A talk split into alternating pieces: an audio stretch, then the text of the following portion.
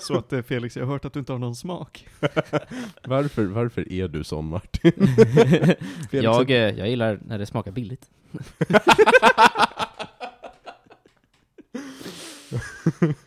Eh, Det vill jag ha som ett citat på din wiki-sida.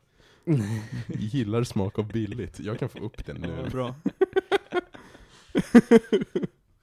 Ja, så att eh, när du sitter där och njuter av din träsmakande eldorado-grej så kan jag njuta av min mango habanero senap. Och det tänker jag göra med glädje. jag är en sån som köper freeway cola. Men jag tycker Freeway Cola är okej. Alltså jag har inga problem med det. Nej, Jag har Jag vet inte problem vad med det, folk men tyck- jag- inte tycker om det för, jag förstår inte. Det finns ju värre saker än Freeway Cola. U- Kommer ni ihåg Ubuntu Cola? Jag kommer faktiskt ihåg Ubuntu Ubuntu. Mm. Jag vet inte vad det Det är är. ganska roligt för Ubuntu Cola var ju, det var ju en sån här Fairtrade-grej. Fairtrade Ja. Och mina morföräldrar jobbar på Svenska Naturskyddsföreningen. Så att vi fick hem några av de första Ubuntu-kolorna precis när de skulle komma ut på marknaden. Vad fan? Har det någonting att göra med eh, operativsystemet Ubuntu? Ubuntu, jag tror ordet betyder typ Ubuntu- familj eller någonting. Ja, det betyder på ett språk, jag kommer inte ihåg vilket språk det är. Det är Så språk... nej, nej, det har ingenting med operativsystemet att göra. Ehm, men Okej. men det, ja, det, det var i alla fall en spännande cola. Ja, Mm. back in the days. Ja, jag har ju så här, jag brukar ju samla erbjudanden typ i Samsung Pay-appen, då har jag fått massor med grejer alltså. Älskar erbjudanden i Tre Samsung månader via Play har jag suttit och njutit av ett tag nu. Det var jättebra, för jag var typ sjuk i fem dagar, jag såg liksom typ tre filmer om dagen ett tag där. Och vi kunde catcha upp på så mycket grejer där. Those are rookie numbers. En dag såg jag fyra filmer. På, tag om din, på tal om din skämshög, har du lyssnat igenom War of the Worlds ännu? Nej.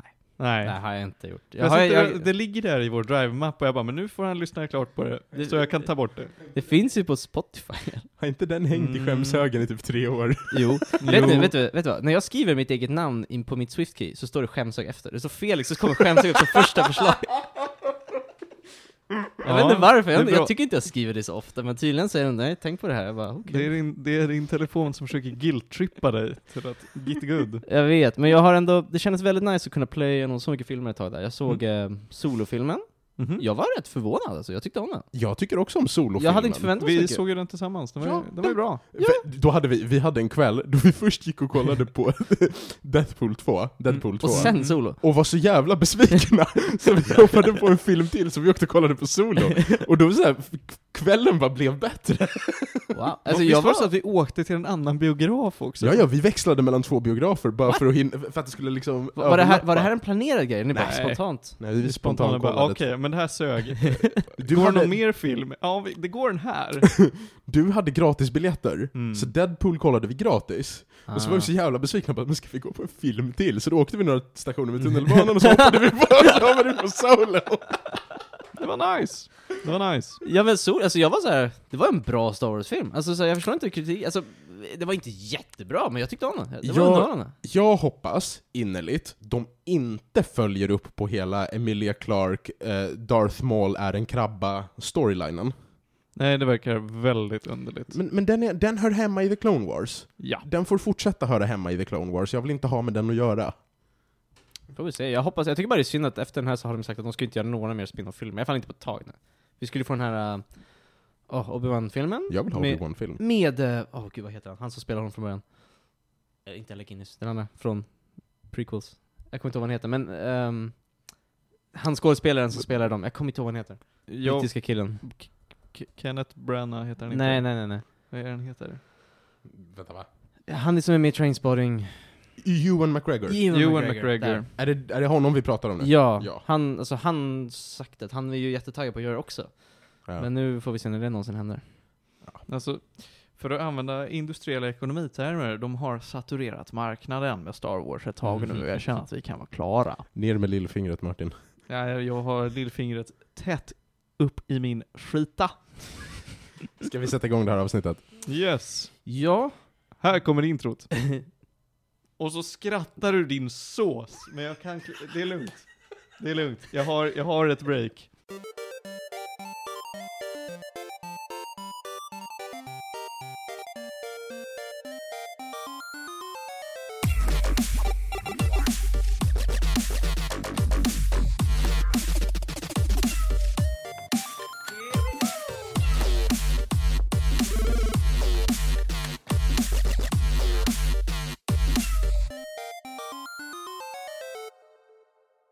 Mina damer ovanpå mina herrar, det här är Medis Radio, trendigt värre. Ja, precis så är det. Som en Anders Love Sandwich glider vi in och fyller era öron med krispigt ljud. Det krispigaste ni har hört som vi hade i en studio vill jag påstå. Jag tror det här är krispigare. Hur känns det grabbar? Vår studio var ganska skruttig. Den var varm, här är det svalt och skönt. Det här känns väldigt bra tycker jag. Gud Mm. vad skönt att ha den här micken nära. Ja, du slipper sitta och trängas. Ja, eller hur? Du vet Martin, när vi satt och, vi hade varsin pall när vi satt precis bredvid varandra och delade. Det, det vi ännu inte har lyckats med är att kunna monitorera oss själva live, men det kommer. Ja, en vacker dag när solen skiner. Baby steps. Baby steps. Mm. Ja, idag, det här är ju podcasten om alla spel genom alla tider vill jag säga, men det är det inte, utan det här är podcasten om all möjlig fin och ful kultur. Och idag har vi som vanligt en hel del radda med junk att trycka ner i öronen på er. Eh, Felix, du har suttit och gjort dagens schema. Vad har vi på agendan? Ja, jag tänkte vi ska börja med att snacka om den här nya Netflix-serien som är väldigt, väldigt ny, som heter Love, Death and Robots. Nu höll jag Ja. precis på att glömma säga att med mig i studion så sitter ju Felix Eder Hello. och Panos Tufexis, Tjena! grek. Det jag det. Och jag heter Martin Lindberg. Och, och då vill jag, jag vill bara påpeka, anledningen till varför Martin sjabblade till introt så jävla hårt är för att det första jag och Martin gjorde när vi köpte in eh, utrustningen förra fredag kväll, det var att vi satte oss, han med en rejält uppspicad drink i handen, och så provspelade vi in ett avsnitt av vår gamla podd DDT. Ehm, och, och eh, Kan man lyssna på på ksign.se slash din dyrbara tid. om vi någonsin får upp det då. Eh, och, eh, och, och nu är du helt eh, off-kilter med Nej, precis. Ja, men jag börjar känna mig lite full redan nu. Ja. Nej men, Love, Death and Robots. Ja. Vad, vad, eh, blablabla. vad mer har vi på agendan? Ja, vi ska snacka om en Peter Jacksons nya dokumentär, They Shall Not Grow Old, som är biaktuell nu. Hmm. Vi ska snacka om Alita Battle Angel, den nya anime-filmen som fått rätt blandad kritik. Vi ska snacka om Google Stadia, Googles nya försök på att ta sig in på spelmarknaden. Och så ska vi snacka Captain Marvel, senaste Marvel-filmen i MCU. Coolt. Men nu jävlar, nu kickar vi igång med Love, Death and Robots. Ja. Det är animerade Black Mirror.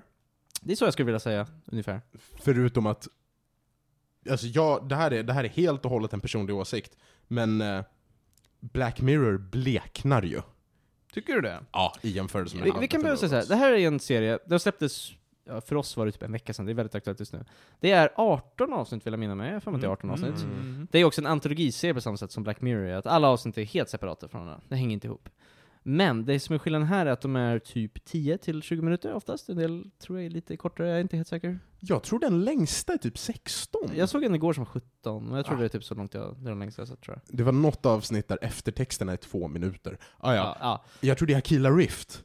Det är Akila Nej, Rift The som Hunter är... är, Mm. Good Hunting, Good Will Hunting, den är... eh, Ursäkta. Goodwill Hunting är en gammal Nej men good, good Hunting, Good Hunting. den ja. är eh, 17 minuter, vet jag. Ja.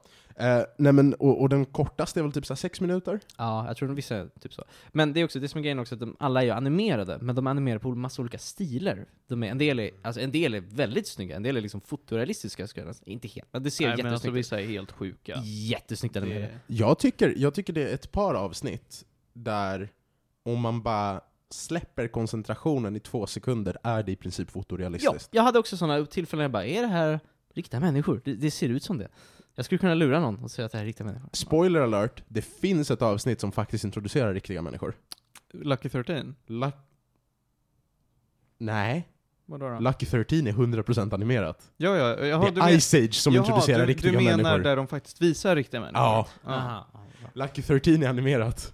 Jo, jag vet, man, jag man vet. tror men det, inte det. Ja, men det, Mm. alltså, det vet jag. Mm. Men eh, jag, jag var nyfiken på om du menade, för att det är många som är fotorealistiska till den punkt att det är, vad ska man säga, inte mocapade riktiga människor, men Men det har de väl gjort antar jag? Ja, Eller ja. måste de ha gjort? Och, och, och då har de, det, det är ju så här.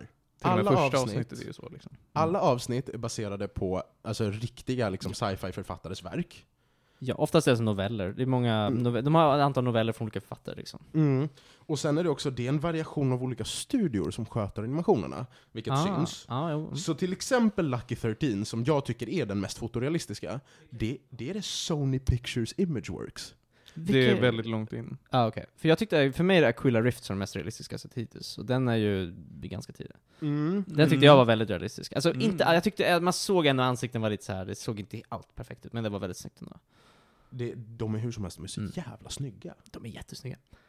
Och det, och det jag gillar är att det är så varierande, för att det kan gå från fotorealistiskt till handritat, animerat, jättesnyggt, till någon slags blandning, till de har så olika art styles, och det är liksom, det roliga är att man kan liksom, för varje avsnitt så får man Ofta känns det som att det är väldigt olika genrer också. Du kan ha någonting, ett, ett komediavsnitt följt av ett sjukt så här, äh, dramatiskt avsnitt med olika styles, så det är väldigt, så snyggt. Jag, jag tycker till exempel, jag tycker bland annat Three Robots, som är avsnitt två, Den gillar eh, väldigt lättsamt. Ja. Eh, sen, sen följer The Witness, inte alls lättsamt. Ganska mörk. Ganska jävla mörk, precis. Och, och, och sen, alltså ett annat exempel, typ såhär When the Yogurt Took Over. Också extremt lättsam. Den var ju liksom, alltså såhär, Ja, ja. Och det återspeglar så mycket i artstylen ska jag säga också. ja. Väldigt så här gullig artstyle i yoghurten. Verkligen, verkligen. Det var jättesött. Det ser ut som att det var en Dreamworks-rulle. Ja men typ, verkligen. Det passade liksom för den stilen. Samt som Sonys Edge, den första. Mm. Tycker Den jag är också reflekterar krispig. jättesnygg och sjukt brutal. Alltså, Mm. Men den passar väldigt bra på det sättet tycker jag. Ja. Gillar. Nej, Sam- det, är, det är väldigt annorlunda, alltså Mm. olika stämning. Ibland är det våld och tuttar och ibland är det yoghurt. Ja. Ja, och jag, jag vet inte, jag var lite, jag var lite så här. nu ingår det ju i namnet att det ska finnas robotar. Mm. Finns ju inte robotar i alla avsnitt. Nej men ändå. Nej, men det bör sägas. Jag trodde faktiskt också först bara, det är robotar och allt. Det, det är inte alltid, det är, någon slags science fiction kan man väl säga. Ja. Oftast är det robotar, det är inte, inte alltid robotar. Ja. Men det är, någon, det är i alla fall en science fiction aspekt av det liksom. Mm. Jag tyckte, nu vet jag, nu vet jag att du inte har kommit så långt Felix, men Mm. vad tyckte du om Shapeshifters Martin? För det var den jag tyckte var liksom closest to life. Mm. I realism, alltså hur den ser ut eller? Nej men, nej, men eh, kanske mer i att den, alltså precis som When the Yogurt Took Over, så kommenterade den lite på, alltså, den Alltså kommenterade liksom, ja, Ah, okej. ja, den var lite samhällsrelevant. Men utspelar den sig typ i nutid, eller någon slags... Ja, men det gör den. Den eh, utspelar väl sig i en alternativ samtid av något slag. För det är ju, yoghurt är ju också typ det. Ja. Precis. Jag, jag, jag tyckte väl att den, vad ska man säga, hur den var placerad Mm. och hur det, alltså eftersom att jag tittade på alla i ett svep så var det ju så att man kastades ju fram och tillbaka i sinnesstämningar. Den Mm. låg jävligt konstigt mellan två avsnitt. Men jag, om jag försöker se på den helt fristående, så, ja vad ska jag säga? Det var inte en av mina favoriter överhuvudtaget, men det var ju trevligt att den var Vilken var din favorit? eh, Beyond the Quilla Rift. Mm. Mm. jag Det, jag har inte, jag har ju sett åtta avsnitt kommit på någon av 18, Mm. men den också, Aquila Rift var fantastisk tycker jag. Bara som ett så science fiction short story. Fick jag också väldigt glad, jag lärde mig att den var skriven om Alastair Reynolds, som är en fantastisk science fiction-författare. Jag kan verkligen rekommendera hans Mm. böcker. Tyckte också väldigt mycket om den här med eh, bönderna med mex. Ja, Kommer inte ihåg vad den heter. Jag gillar den också. Hette den bara Suits? Suits. Ja, Suits. Den hette Suits. Jag gillar den för att den var liksom, den var inte så här som ett science fiction-perspektiv jätteintressant, men den var väldigt välgjord och väldigt underhållande. Jag gillade karaktärerna, jag, tyckte, jag bara en gång var väldigt fast för de här karaktärerna. De introducerade dem jättebra tycker jag, och det var väldigt snyggt att se allting tycker jag. Mm. Så det, jag var väldigt imponerad. Vad tyckte du bäst om då, Panos? Jag var, jag är väldigt förtjust i Good Hunting. Mm, jag, jag gillar den också. Jag var väldigt förvånad hur den, hur den utvecklade sig, måste jag säga. Den, Ja. den kändes som ett avsnitt av eh, American Horror Story, om jag ska vara helt ärlig. Eh, men ni har inte sett den, så att... Jag, eh, jag blev väldigt obekväm när jag såg den på så Det var någonting jag förväntade mig att det skulle vara lite så här, jag vet inte, först bara lite Miyazaki-känsla, sen bara Wow, Jag, vad är det som händer? jag har sett säsong ett av American Horror Story. mm. Jag kan inte riktigt koppla det. Nej, nej, men det är en del av säsong tre eller fyra, kommer inte ihåg. Eller? Nej, nej, ja, precis. Ja, det är tre eller fyra. Det, det, som jag, det som jag tyckte om, det är att eh, han som har skrivit den, Ken Leo, är ju, han är, han är liksom fader till den här nya subgenren silkpunk. Silkpunk. Silkpunk är, det är typ det avsnittet handlade om. Alltså det, det det, det, är steampunk, men det är också österländskt. Och alltså så här, för, för att väldigt ofta är traditionell, eh, alltså traditionell sci-fi inom steampunk brukar vara typ så här viktoriansk. Ja, och det här var lite mer asiatiskt. Ja, Ah, det här var ju Hongkong. Ja, eller ja, jo det är sant, det var Hongkong ja. Ehm, vilket, vilket jag tyckte var ett spännande val Mm. till att börja med. Ja, verkligen. Jag tyckte den var bra, den var grafiskt fin, den var dynamisk. Det var ett Mm. sånt där avsnitt som bara inte blev tråkigt typ, även om det Nej. inte gick i jättesnabb takt. Nej, alltså det var inte min favorit, men det var en av dem jag tyckte, det är en av de bättre tycker jag absolut. Mm. Men det var det sista, det såg jag igår, det var det senaste jag sett. Så. Mm. Men jag, ändå, jag tycker ändå om att försöka dela upp det lite grann. Jag ser väl typ två, tre åt gången kanske. Och ibland, ibland också så att det är ganska bra för jag ser den på tunnelbanan ibland. Om man så här, äh, Mm. det är ganska passande för det är så här sju minuter, men perfekt, då hinner jag se den. Och jag tycker om att se den för att det är verkligen så här, för att alla avsnitt är så självstående och då kan jag liksom hamna i en viss sinnesstämning när jag ser just ett avsnitt liksom på något sätt. Att, liksom, man vet, det är lite som så här en, man vet alla vad man får. Man, man tar något avsnitt och så, wow, det här, det här verkar coolt. Typ. Sen, sen är det så, de som har lämnat störst intryck med mig, och det är Mm. i andra halvan såklart, för att jag kollade också på den i sträck. Eh, det är självklart Secret War, sista avsnittet. Mm, mm, Eh, mm. lämnade Den- mycket intryck. Det vill jag säga. Den- Jag läste, jag läste beskrivningen på de flesta, den Mm. lät intressant. Den är det. Den är speciell. Ehm, kommer du ihåg den? Nej, jag gör inte det. För mitt liv. Beskriv premissen. Eh, premissen, premissen är eh, Röda armén jagar zombies i Sibirien. Ja, ja, ja. Just, Ehm, just det. Nu kommer jag ihåg, ja. Jag, jag fick, jag lämnades med jättemycket intryck av Zima Blue. Mhm. Det är den andra av Alistair Rellens vet jag. Den har inte jag sett. Ja. Men Simma Blue vill jag, är jag taggad på. Jag, jag tyckte den var jättebra, du tyckte inte lika... Nej, alltså jag tyckte den kändes lite hack. Ja. Ehm, nej, jag tyckte den var spännande. Mm. Och sen, sen flaggar jag för Helping Hand, avsnitt 11. Flaggar som att den är bra eller dålig? Den är spännande. Mm. Astronaut. Ja, ja, just det. Helping Hand, ja. Damn son. De har gjort om Gravity. Ja, och, och jag hade också, en, en, Ja. för en vecka sedan satt jag mig ner och kollade på Martian. Mm. Samma film. Eh, Ja, alltså premisserna är, Mm. premisserna är väldigt lika. Jag tror jag läste beskrivningen av den. Jag tyckte, alltså, de, de, de som typ, jag tyckte sämst om var väl egentligen den här, uh, det var en som hette den, Sucker of Souls eller vad de, där det var de här snubbarna Ja, som gick runt i katakomber. Just det. Jag vet inte var det var någonstans, och så skulle de, det, den kände, Rumänien, det är Rumänien. det var det i Rumänien? Ja, för det, Japp. det är Dracula. ja, ja, precis, för det var, och hela skiten. Ja, just det var det jag kommer, inte- jag kommer inte ihåg, jag tyckte typ inte om karaktärerna, jag tyckte den var ganska meh bara. Jag, vet- jag vet inte, jag tyckte den var lite, det känns dels inte som den passade in riktigt, för det var det enda jag tycker som inte riktigt hade någon science fiction-aspekt alls. Vad jag, jag minns i alla fall från den. Och jag vet inte, jag tyckte inte den lämnade något jättestort intryck för mig. Den, den jag tyckte var överlag tråkigast var avsnitt 15, Blindspot. Eh, konvojrånet. Mm. Mm. Det, det, tyckte jag, det tyckte jag var det minst tilltalande avsnittet. Mm. Eh, sen betyder inte det att det är dåligt, det är fortfarande ett fantastiskt produktionsvärde på det. Mm. Jag tror, tycker nog den som var sämst för mig var nog den här med eh, eh, pappan och sonen som är fast i öknen. Jaha, du menar säljarna? De Ja, hade- förlåt, ja, inte pappa. Ja, Ja. förlåt. Ja, fiskarna. ja, fiskarna. Fish Night heter den. Fish Night, ja Yes. precis. Den tyckte jag var över, överlägset sämst. Eh, Felix, du kommer få fortsätta kommentera på det här i nästa jag, jag avsnitt. tycker det är intressant att ni nämner bara de andra halvan nästan. Ja, men jag det- känner inte igen något till den. Men det, det är också, om man kollar på allt i sträck så är det Mm. andra halvan som fastnar med en. Jag vet också att Ronja vill eh, berätta sina åsikter, Mm. så att vi återkopplar till det här i nästa avsnitt. Ja, det är dags för oss att släppa det här nu. Nu har vi Mm. pratat om avsnittet i detalj. Det finns på Netflix, så att eh, gå in och titta på det här. Eftersom att avsnitten är så korta och antologimässiga, så bara in och titta eh, på någonting. Tycker ni att det är nice, trycker igenom hela. Mm. Faktiskt, för Och att, det som är väldigt bra också, när man tycker att avsnittet är mindre bra, det är ändå bara 10 minuter. Exakt. Det, det kommer aldrig draga på det sättet som ett Black Mirror-avsnitt är, att du tar en timme. Det är Det, det är inte lika farligt om du inte gillar den här serien som om du inte gillar Gudfadern, för då har du ändå slösat bort nio timmar av ditt liv. Eh, limited, vad är det? Limited cut av Sagan om ringen. Ja, det är också så här. Det är många timmar av ditt liv du aldrig kommer få tillbaka. Mm. Här är det lugnt. Vi går vidare. Vill, alltså, vill ni spontant ge er några gäddor eller någonting? Jag vill se klart det, men jag tycker den är, alltså jag är verkligen sjukt imponerad. Jag, för just för att jag, jag hade inte ens hört talas innan ni nämnde den. Mm. Jag var såhär, vad, är- vad är det här? Tim Miller och David Fincher, de är ju Mm. attachade på Mm. något sätt. Men Jag vet inte det vad är de har gjort, men... Det här kom ut den 15 mars.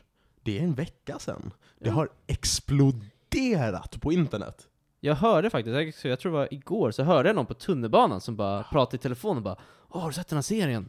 Love, Death and Robots? Nej, jag men- bara Nej men alltså, Wow! Folk pratar om det här på riktigt. det här är en, det här är en alltså kort, en kortklippsanimerad antologi. Mm. Och på en vecka är den uppe på topp 10 serier någonsin på IMDB. Mm. Det har Eh, tagit dem en 10? vecka. Det var på plats 11 när jag kollade för tre dygn sedan och den har gått upp. Ja. Det är liksom... Damn. Men jag, jag är också imponerad att det finns så mycket, det är ändå 18 avsnitt som är så otroligt olika. Det är liksom, tänk dig en Black Mirror-säsong i typ tre, eller ja, sex avsnitt nu. Det, det är det här, det är det här. Jag, eh, vi pratade om det här precis innan vi började spela in. Mm. Flera av avsnitten gjorde för mig det jag tror var målet med Spider-Man Into the Spider-Verse.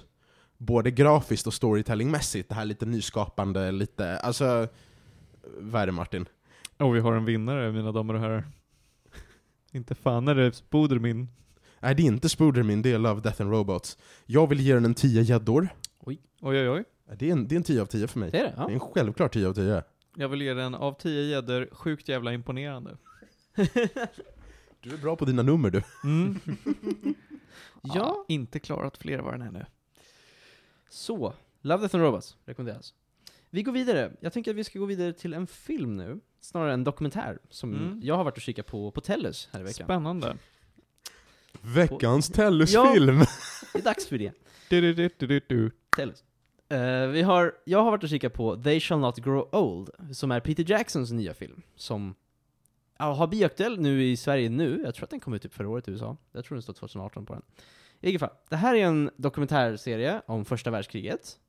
Men den använder sig av alltså, original-footage från första världskriget.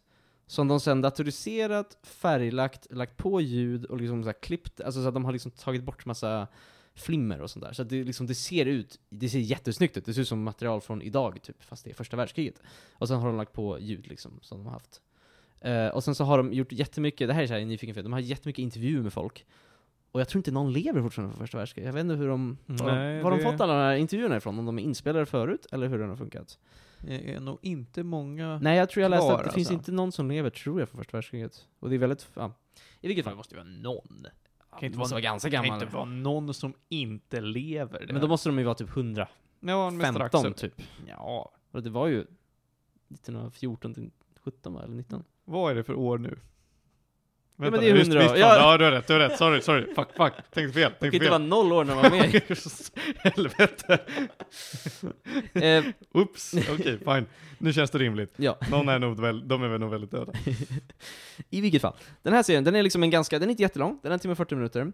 Den går igenom typ kronologiskt från den brittiska sidan, främst. De har gjort massa intervjuer med soldater, och det, liksom, det går lite grann från att de börjar med att berätta hur det kändes när kriget bröt ut, till att de, typ hur de oftast liksom alla gick och rekryterade, liksom att de gick för att ville börja, och de berättade mycket att det är jättemånga som ljög om sin ålder, folk som liksom, för det var 19 års ålder, att man måste vara med i armén. Men jättemånga var 17, 18 var de som var 14, och liksom, det kunde de, de sa, de berättade sen liksom, att det kunde man bara ljuga om, liksom, de brydde sig inte så mycket. De sa liksom, jag är, det var någon som sa till mig att eh, jag är 17, bara, sa du 19? Ja då, så, ja, men, ja, men det är du med. Så fick de komma in på det sättet. Och sen får man följa, alltså hur de, alltså det är ganska liksom, du får, du får följa dem från att de blir rekryterade, börjar träna, eh, och sen också för att du får vara med liksom i, när de åker till Frankrike och får se liksom, eh, ah, gud vad heter det, skyttegravarna och allting. Och det som gör det så himla fascinerande är att man faktiskt får se det. Alltså det är inga så här eh, gamla bilder, när de, bilderna zoomar lite grann, utan det är verkligen material som de har spelat in. Där man får se när de sitter och brygger te, typ, eller kokar te i eh, skyttegravarna. Och hur äckligt det var att de tog liksom vatten som hade regnat ner och kokade det. Och det var så de hade liksom, och alla råttorna och liksom att det var väldigt, jag ska inte säga grafiskt, men det, Svampfot. ja, man fick se en del fötter. Mhm. Det var nasty. Men ehm, alltså det var liksom, det var det som var så himla imponerande, att man fick liksom se alltså, allting. Det känns som att jag har aldrig sett, alltså jag, jag, jag känner ju till världs, första världskriget, men jag har aldrig sett det på det här sättet. Som gör, för just att det är så himla snyggt, alltså man ser att det är Alltså enhanced, alltså det, ansiktena är lite suddiga ibland, speciellt när de har mycket snabba animationer, att de rör sig. Det, det ser inte allt, det ser inte ut som liksom en film idag på det sättet. Men alltså för vad det är så är det sjukt imponerande. Eh, Och jätteintressant att bara få följa hela, hela den liksom delen. Sen är det så här, det är inte jättemycket information som, alltså man får veta lite intressanta detaljer hur, om just speciellt liksom livet, hur de hade det där. Men alltså, det är ingenting i stora drag om själva konflikten i sig, det är mer liksom day to day för hur de olika soldaterna hade det liksom. Hur de liksom, vad, vad de gjorde när de inte var på fronten, typ de spelade mycket fotboll och de det finns olika klipp, det var en tillfälle när de, när de alla, när de ska ha öl, då har de typ den här officeren eller någonting, köpt typ fyra tunnor öl. Och så ska det bli någon slags kö när alla bara ramlar över varandra och typ såhär bara ah, beer! Och så springer de runt där liksom. Så det är, det är mycket sådana kul grejer, liksom. eller hur de löste konflikten med typ toaletter vid skyttegraven. Det är en väldigt underlig grej de hade där. De, men det, är så här, det finns mycket så här intressanta detaljer som är så här, som man, jag vet inte, som jag inte hade en aning om. Det var jättekul att se det. Tydligen, tydligen är det så att ehm, han har ju då, alltså Jackson har ju, eh, han har gjort den här till ära av sin Ja, hans farfar. farfar som Var med i- stred i kriget. För brittiska Ja. Ja. Han, han gjorde en liten såhär, uh, For My Grandfather står det också. Mm. Vad var han hette? Typ Horace Ja, Jackson jag, eller någonting tror jag jag. vet inte.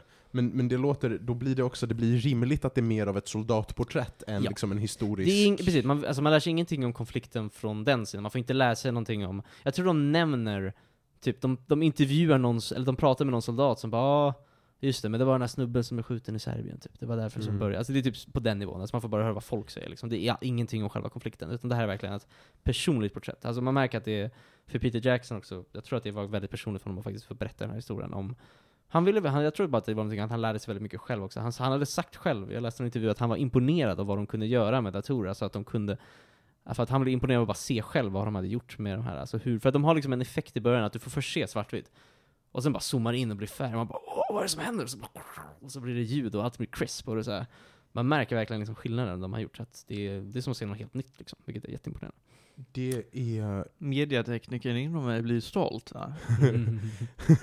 Spektrala transformer kan man använda till mycket. jag, jag, jag tänker i alla fall lite produktionsinfo då. Mm. De har ju plockat eh, materialet från BBC och, eh, och från Imperial War Museum, Mhm. som har stora arkiv. Förmodligen det de här intervjuerna kommer ifrån, måste jag anta. Jag, jag skulle anta det, för det Mm. står att de har plockat, de har klippt eh, från material från över 200 veteranintervjuer. Det är jättemycket intervjuer, alltså det är, det är inte så långa, men de har liksom Mm.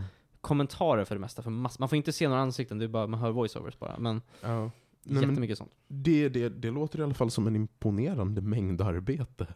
Ja, säkert. Alltså, jag, jag har ingen aning hur långt det tog för dem att göra det här, men alltså, Mm. det känns som att de måste ha gått igenom väldigt mycket material, för att de har ju ändå klippt ihop det så att det blir någon slags alltså, ordning, struktur, att de går från liksom, de tränar till att de går till fronten, till, alltså att de finns i någon slags struktur, Mm. som jag antar att de har gått igenom jättemycket material för att få det att funka liksom, på något sätt. Mm. Och sen vet jag inte hur de gör med ljudet, för att alltså, ibland har de verkligen ljud för grejer, och det, jag tror inte man hade det då. Alltså då måste jag lagt på det allting efterhand. Vad jag, vad jag tror i alla fall. Det ser, det ser liksom jättebra ut, så att jag, jag vet inte hur de har gjort faktiskt, men jag är imponerad. Det, det står i alla fall att de har gått igenom 100 timmar av liksom original film. Så vi säkert gjort. pratar faktiska fysiska filmrensor som är 100 år gamla. Garanterat. och Alltså, det- över 600 timmar av digitaliserade filmfiler. Ja, Så alltså det, det, är jättemycket material. Jag kan tänka mig jobbet för att göra det här måste varit enormt, men Mm. alltså det är Ja, alltså det är en väldigt, alltså, det är ingenting man verkligen ska springa ut till biografen och se. Man kan, men det är en väldigt, int- om man är intresserad av historia och tycker det är intressant med en väldigt, lite annat aspekt, om man känner till första världskriget och vill se från ett annat perspektiv, Mm. så är den jätteintressant. Speciellt för att vad de har gjort med materialet. Att Det, det är verkligen någonting att se liksom. Mm. Det kan jag rekommendera. Och för, för att stilla allas nyfikenhet, sista veteranen från första världskriget dog 2012. Det var en gammal person va, alltså? Mm, då är man gammal. Ja. ja. men jag kan tänka att det är inte någon som lever. Ja, då, då är ju förmodligen intervjuerna inspelade sen tidigare. Häftigt hörni. Ja. Då tror jag baske med att det är dags att gå vidare. Gäddor. Ja, vill du ge några gäddor? Alltså jag är väldigt svår på att diskutera dok dokumentärer. Jag, jag tror jag håller mig från det. Jag, jag, jag känner mig inte bra på det. Men den är jättebra, jag rekommenderar den. Ska vi trycka in en annan krigsdokumentär och tjohorna in det i Felix schema här Panos? Okej. Vill du det? Krigsdokumentär? Nej, du ser så skeptisk Ja! Vi ska prata jägarsoldat! Ja, det ska vi. Jo, Okej. du förstår att nu, från en dokumentär om ett krig och militär och grejer, så ska vi prata om min lillebror. Va? Svenska försvaret har producerat en YouTube-serie som heter Jägarsoldat. Som handlar om andra plutonens utbildning i, in, för att bli just jägarsoldater. Det är alltså en nio månader lång försvarsutbildning. Jägarsoldat är en officiell titel. det är en titel man kan bli. Det är en, det är en post inom försvaret. Okej. Förra året var, var det här alltså eh, inspelat och det, det, är liksom, utbildningen går ju varje år. Eh, och just det här dokumentärteamet följde min lillebrors pluton. Det, det är så jätteroligt, för att ehm? Ett av mina Okej. fadderbarn från gymnasietiden är också med i den här plutonen, men han syns aldrig på skärm. Och då har han under året kontinuerligt lagt upp länkar och bara följ vår pluton och så här och så här. eh. Och jag bara, vid någon punkt så bara, ja men vad fan, vi sätter oss och tittar på det här. Så jag satte mig och tittade på det, och så det första som hände var Martin! Där är ju din brorsa! Men visste du inte det Martin? Jag hade ingen aning, alltså jag har ingen kontakt med min brorsa på det sättet. Jag visste inte att det här var en dokumentär, jag visste ju att han gjorde den här utbildningen. Så, så, så Martins styvbror Winston är då en av, en av liksom huvudpersonerna, för han är så jävla bra på det här med intervjuer och, uh. och, och, uttala sig. Så att man följer verkligen honom och några av hans polare väldigt tätt under nio månaders tid. Wow. och då Men... tänker vi så här. varför skulle försvaret göra en dokumentärserie om en av sina egna utbildningar? Ni får en stund på er att tänka. Ja, det är ju för att få in mer folk den är ju jättesäljig. Eh, det, det är faktiskt skitkul. Jag, i, i ett citat, mellan, i en konversation mellan mig och Martin, för jag ho- hoppade på det här, och så var jag så här: Martin, det här är ju Winston! Och så hoppade Martin på när jag var några avsnitt in, eh, och nu är det så, hela serien ska vara 16 avsnitt, 15 av dem har kommit ut. Ja, sista släpps idag. Sista släpps officiellt idag. Hur långa är de? De är En halvtimme, 20 upp till, minuter. upp till en Ganska halvtimme. mycket material ändå. Ja, det är mycket material. Wow. Eh, det, det har jobbats hårt på det här. Ehm, och det som är så kul är, dels är de väldigt proffsigt producerade. Ehm, och, och precis som jag sa till Martin då, det här är fan den bästa reality-tvn jag har sett. Varför släpps den på YouTube? För, ja. Because försvaret, I don't know. Försvaret har tidigare, försvaret har ju tidigare använt sig av väldigt bra nätkampanjer.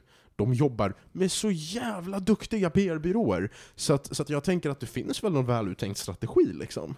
Eh, oavsett vad är det kul. Alltså det är Ja kul. visst, det är underhållande att titta på. Det är kul att kolla Men, men i grunden är det ändå för att få in fler folk att söka till försvaret? eller? När jag har pratat med Winston om det här nu i efterhand efter att ha sett det här, så han säger att ja, de har ju skalat bort allt det som är liksom Lite... lite jobbigt. Ja. Man får ju, alltså det, det är ju ingen, det är ingen nyhet att, att gå en militärutbildning är fysiskt krävande. Och ibland psykiskt krävande också.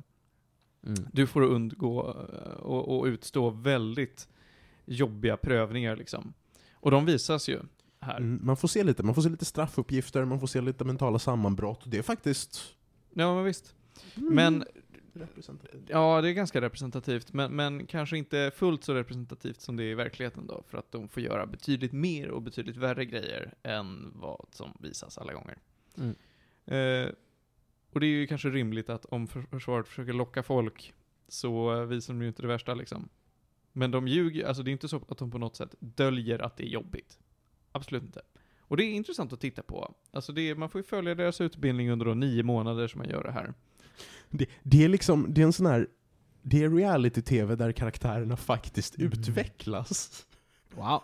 Men från, från att vara köttskallar som kommer i skjorta, kavaj och röda byxor och vill slåss för sitt land, så går de därifrån som köttskallar med, med bra fysisk träning, eller. Men, men köttskallar som kan göra någonting vettigt.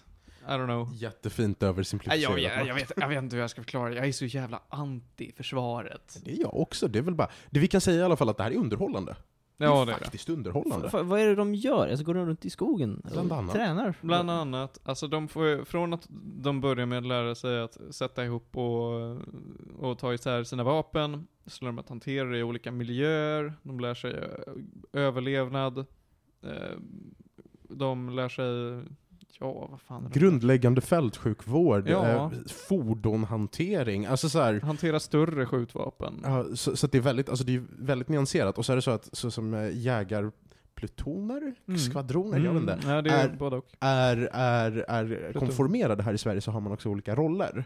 Så att Mm. man får se lite vad de här olika underutbildningarna innebär. Alltså det är väldigt, det är informativt, Mm. och samtidigt personligt. Eh, och, och det är några där man får komma lite närmre och, och se upprepade intervjuer med. Och det, det, det är bra. Men det är liksom något du skulle kunna gå på typ SVT, alltså kvalitetsmässigt. Egentligen ja, Det är väl bara att avsnitten är för oregelbundna Ah, i sin okej. speltid för att det ska Mm. kunna vara på TV. precis. Mm, okej. Annars så, alltså jag har ju som sagt hört väldigt lite om det här. Det enda Winston har sagt är, ja, ser du han den där? Mm, han är jävla fitta. Vill du säga något mer om din utbildning? Nej, det var jobbigt. Jaha.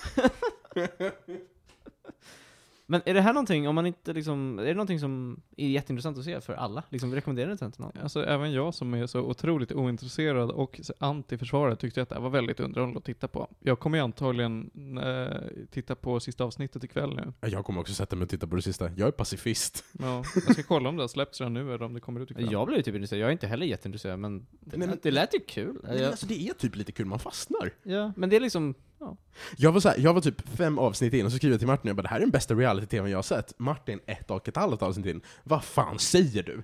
jag och Martin tillsammans 15 avsnitt senare. Fan vad synd att det sista avsnittet inte är Åh, ute nej. än. Och nej Panos. Har det kommit ut? Eh, de har försenat. Har de försenat? 4 Försenat. april. Nej. Står det 4 här. april? vad Nytt datum. Äventyret slutar 4 april istället. De har ju till och med släppt en trailer för det sista avsnittet. Mm. Eh? Vänta, hur, under hur lång tid har de avsnittet släppts? nej men alltså det är nio månader, de har, man har verkligen följt utbildningen. Jaha, oj jag tror att, okej det är ingenting som det släpps regelbundet nu. Nej. Så det första avsnittet fem månader sedan. Mm. Så att, ja, det, är väl bara, det var bara en liten instickare om, om, om soldater och dokumentärer. Så är det. Eh, den kan man ju titta på om man vill. Eh, håll utkik efter Winston Olsson, du kan få en shout-out din lilla sås. Vi går vidare. Ja, nu när vi snackat om det tänker jag vi ska gå till något annorlunda. Nu är det så, till något completely different. För nu har ju Google, Tack John Cleese. nu har ju Google nu typ två dagar sedan hade en, nu hade en presskonferens på GDC tror jag, Mm. Game Developers Conference. Eh, där de annonserar sin, de har ju lite rykten om att Google ska försöka ge sig in på spelbranschen snart. Det har kommit lite rykten. Och nu har vi släppt nu, eller annonsat Google Stadia, som är, En streamingtjänst ja, typ, och en kontroll. Och jag, en kontroll. vad jag fattar det som. Där du ska kunna on demand streama spel. Oberoende av din hårdvara. Ja. Det enda som egentligen du behöver bry dig om är din nätverksuppkoppling och din skärm. Ja, och tanken är ju att de ska kunna man ska kunna spela, nu vet jag inte helt säkert, men man ska kunna spela någonting på datorn, och sen kunna spela på TVn, och så ska kunna ta upp telefonen och kunna fortsätta spela där. Och det ska liksom inte vara något problem, typ, för Google har sagt att de har enorma datacenter med hur många teraflops som helst, så det, är liksom, det kommer gå smooth. Och eh, jag var rätt imponerad ändå när jag såg klippen från det här. Alltså min, min spontana tanke är att det här kommer bli en till teraflop. En Barums. Det, nej men alltså på riktigt, jag tror inte på det här. Jag tror inte alls på det här. Jag, jag har en... Ja, nej men du, du är Förlåt, helt ute och... Felix. Nej. Förlåt Felix. Ja, ja, okej. Du tror på det här alltså? Alltså jag tror, på, jag tror att streama spel i framtiden, jag, jag tror det. Okej. Alltså, ingen, inte i, i år, men jag tror att det kommer bli som Netflix, att vi kommer ersätta konsoler med streaming, eventuellt. Då gör vi så här att vi, vi tar och blir lite, vi tar och börjar diskutera lite. Mm. Eh, jag vill först fråga dig Felix, vem är målgruppen? Eh, jag skulle säga att målgruppen är främst konsolspelare som spelar single player-spel. Mhm, mhm. Ja, jag, vet- jag pratade exakt faktiskt på lunchen om det, exakt det här, att om man spelar typ Counter-Strike på datorn med mus, jag skulle inte säga att det är det, alltså jag kan, det jag kan tänka mig multiplayer-spel är lite problem, för då kommer du behöva hantera två separata servrar. Eh, vilket är jobbigt. Men spelar du typ Assassin's Creed på Xbox, så tror jag det är lätt att du kan, alltså om förutsatt nu att, att det faktiskt funkar med nätverkskoppling och allting, så skulle Mm. du kunna spela på det här stället istället. Jag tycker till och med det verkar vara en jättebra idé, för du kan ju spela det var som helst utan att behöva ta med mig någon hårdvara, alltså sådana grejer liksom. Vilket jag tycker verkar praktiskt. Så du säger att det här är till för den som är, alltså att ersätta, målet är att ersätta alla existerande konsoler med Jag det. Ja. det här sättet att spela spel på? Ja. Okej. Mm. Eh, om vi säger så här då istället, vem kan, vem kan inte använda den här produkten? Folk med dåliga nätverkskopplingar. Alltså, folk på glesbygden, mer Ja. eller mindre. Svenska glesbygden har typ inga problem. Mm, men du, nu i Sverige, Norge, Danmark, väst, östra USA har väldigt bra nätverk. Eh, Sydkorea, Rumänien. Sydkorea, Rumänien. Eh, Rumänien? det, Ja, Rumänien har Ru- Rumänien så har- jävla bra det är för att det är ett helt platt land. Jaha. Ehm, vad händer med resten av världen? Det går åt skogen. Eh, då sitter jag och tänker så här. De som har pengar kan ju lösa det här. Men de som har pengar behöver inte den här produkten. För de har redan alla de här prylarna. Men de behöver inte köpa nästa pryl. De behöver inte köpa Playstation 5 eller 6. De kan ha ett Stadia istället. Men, men så här, vi har redan diverse lösningar som är rätt jävla billiga och är engångskostnader för att du ska kunna streama från din egna rejäla speldator till din egna vardagsrums-TV. Ja. Yeah boy. Varför i helvete ska du ge upp på den etablerade lösningen Men för att, för att streama från över Atlanten? men är att du behöver inte ha en speldator. Det är så mycket. Du behöver inte ha någonting. Du kan ha en laptop du kan göra ditt jobb på, och så, så har du Stadia, du kan streama allt annat. Alltså, jag tänker mig lite grann att, jag pratade faktiskt med en kompis tidigare som inte har en gamingdator, Mm. har ett Playstation. Och han bara, det här är sånt som jag faktiskt vill ha. Om förutsatt att det funkar som de visar upp. För att jag vill inte ha en speldator hemma, för jag har inte plats för det. Men jag skulle ändå vilja spela alla coola spel, och jag kan spela på mitt Playstation, men det är så här, jag måste köpa nästa Playstation. Jag skulle, om jag bara kunde ha en Netflix-tjänst, liknande, jag betalar i månaden, jag skulle jättegärna ha det istället. Det låter som en grej som han inte har råd med. Alltså att, att, ha, Varför inte? en, ha, att ha en speldator och att ha eh, rum för den framför allt. Vet du hur dyrt Stadia kommer vara? Ingen aning. Skitdyrt kan jag berätta för dig. Det är inte som att betala 5-15 dollar i månaden. Jag tror, jag tror att de här människorna som är typ konsolspelare, som inte har råd att bygga en egen speldator, och som, som tror att det här kommer vara en bra lösning, Mm. missar att hela idén med varför konsoler är, alltså det är en så stabil lösning där du knappt någonsin har några problem med dina spel, Mm. är för att du har ett jättelitet, jätteslutet operativsystem och alla dina fucking filer lokalt. Mhm. Så att det är, liksom, det är så lite som kan kompliceras, och det är så lite du behöver vända dig till andra människor för att få service för. Liksom jag som PC-gamer har mina filer lokalt och behöver ta ansvar för att lösa mina problem själv. Mm. Konsolspelare betalar för att få allting bandlat på ett sånt sätt att det inte ska uppstå några problem. Mm. Och det kommer inte funka här.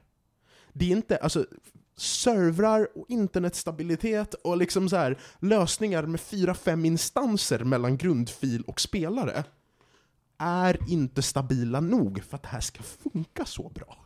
Det låter väldigt smidigt, men det är en smidig gimmick.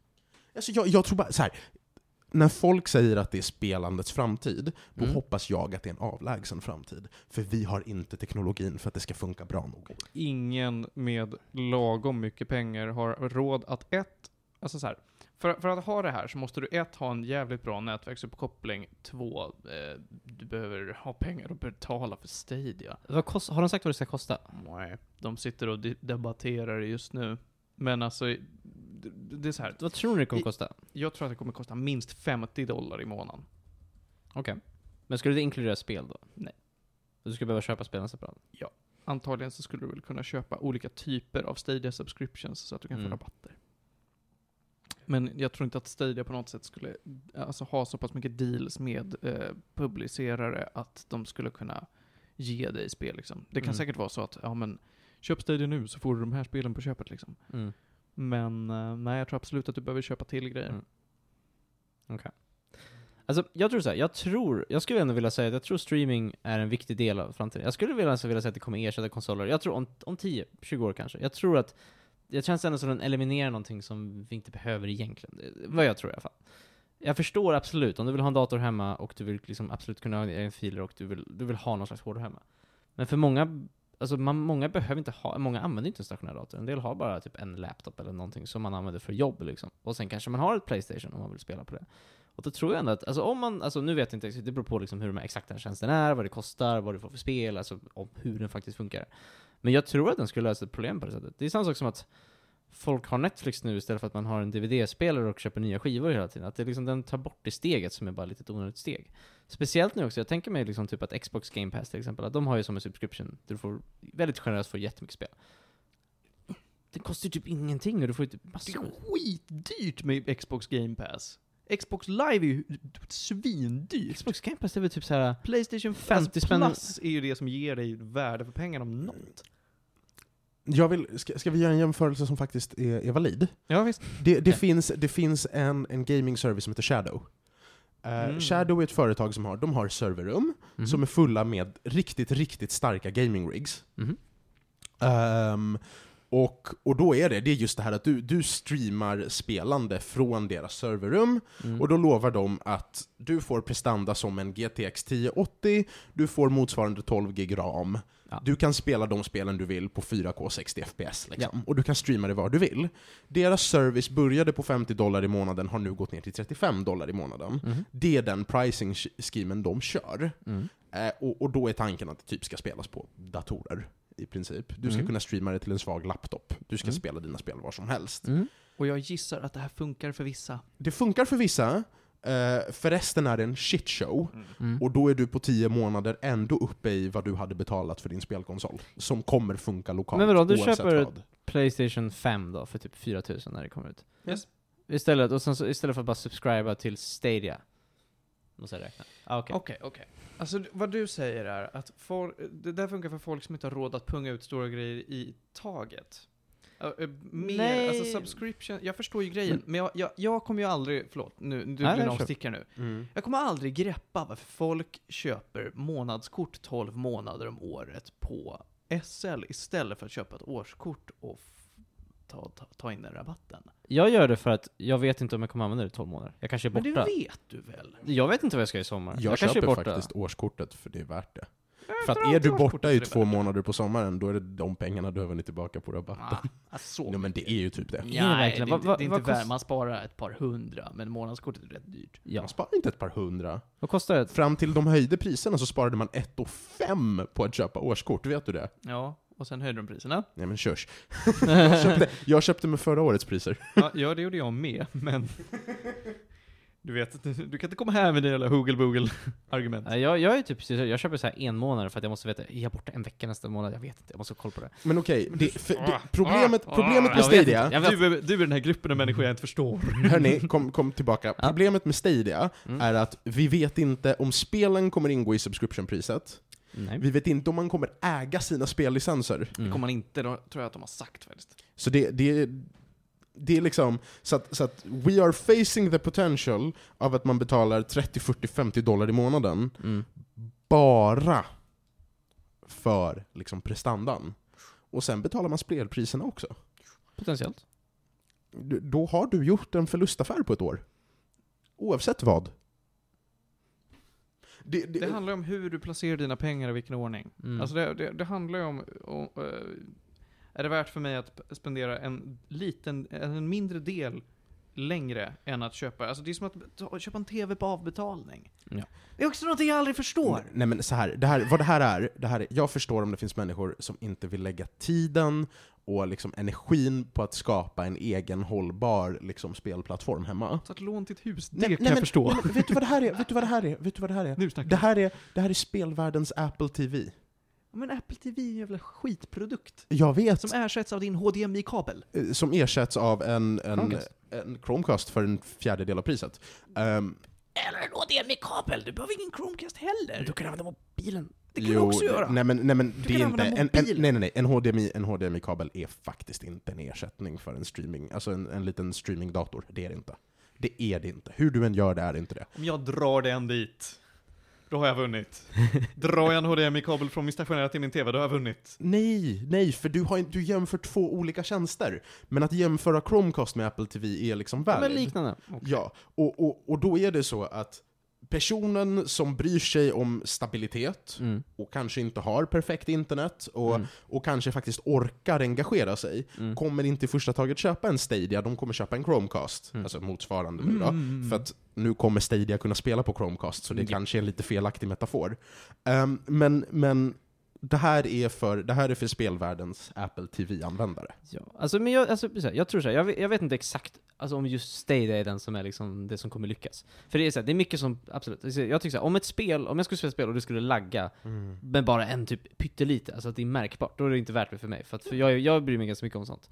Även om det är ett single play-spel, det är ändå signal ska gå till någon annanstans komma tillbaka efter du klickar, det ska kännas som att det händer på en gång.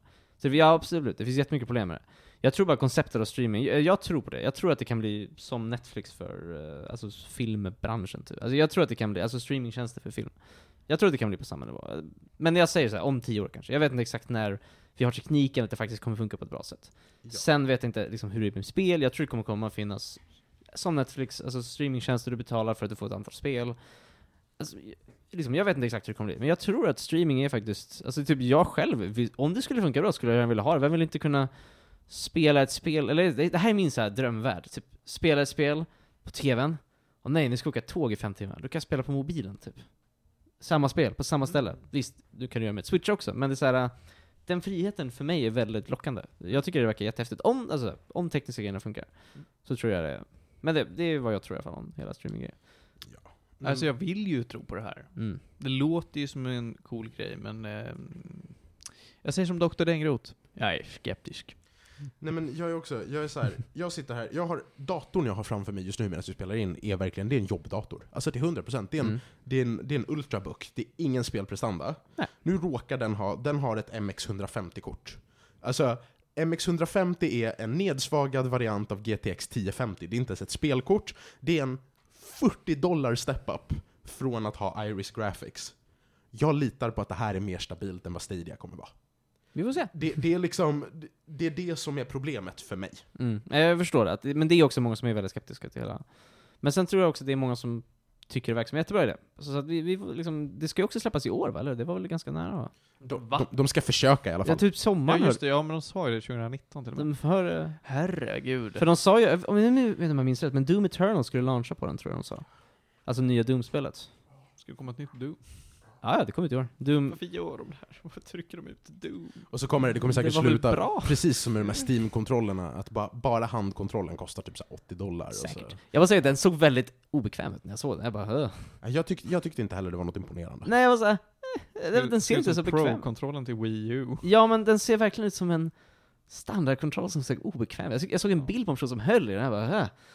Vad obekvämt det ser ut att hålla den. Ja, verkligen. Så. Ja, det var Google Stadia. Vi får se, alltså, vi får ju se, det är ju inte så långt kvar tills allt det händer, så vi får se vad som händer. Det är ju E3 runt hörnet, det ryktas som att Xbox ja, jobbar på någon streaminggrej, får se vad det som, om det stämmer. Så, vi får se. Nåväl, Ja. vi tar och traskar vidare. Jag är Ja, upprörd. Men, jag tänker att vi ska snacka om en bok nu faktiskt istället. Mm. Växla upp det lite grann. Det var länge, eh, inte så länge sedan va? Det var kanske en tre... När vi snackar om böcker. Ja, Jag pratade om Frankenstein för typ tre år sedan. ja Jag precis. tror det var någonstans precis. Men nu har vi inte haft böcker på ett tag. Så Martin, du har en bok du vill prata om. Ja, det har jag. Jag har en mindre novell eh, Mm. faktiskt som jag vill eh, prata om. Och det är en gammal, jag ska, vill påstå att den är från sent 70 eller tidigt 80-tal. Den här. Det är en eh, novell som heter I have no mouth and I must scream. Och jag funderar på om jag har pratat om det här tidigare på något sätt. Du har Titeln nämnt låter, det. Ja, det låter bekant. Jag kan inte Ja. sätta fingret på det. Jag kan ha pratat om det som spel. Därför att i samma veva, alltså inte exakt samtidigt, men typ ett år eller några månader efter att den här novellen publicerades då, så blev den ett spel. Det, det låter, förlåt, men det låter smått otroligt för att den publicerades 67. Ja, 67. Novellen är liksom... Reissued 1983 dock. Ja, så, och på 80-talet kan det ha blivit något av det. Mm, Potentiellt. Det köper jag. Precis, efter sin reissue. Exakt, exakt. Ja, för att 67 så publicerades den i ett, eh, alltså i, som en, vad ska man säga, en insändarnovell i en tidning. I flera delar alltså. Mm. Nej. Alltså, det, tänk att det är som en så här stor journal, snarare. Mm. Alltså, det är, det är en så här sh- lång, lång jävla tidning. Okej, nu, nu kommer Fact Bomb. I have no mouth and I must scream publicerades 95 som spel. Ja. Vad är det jag sitter på för information då?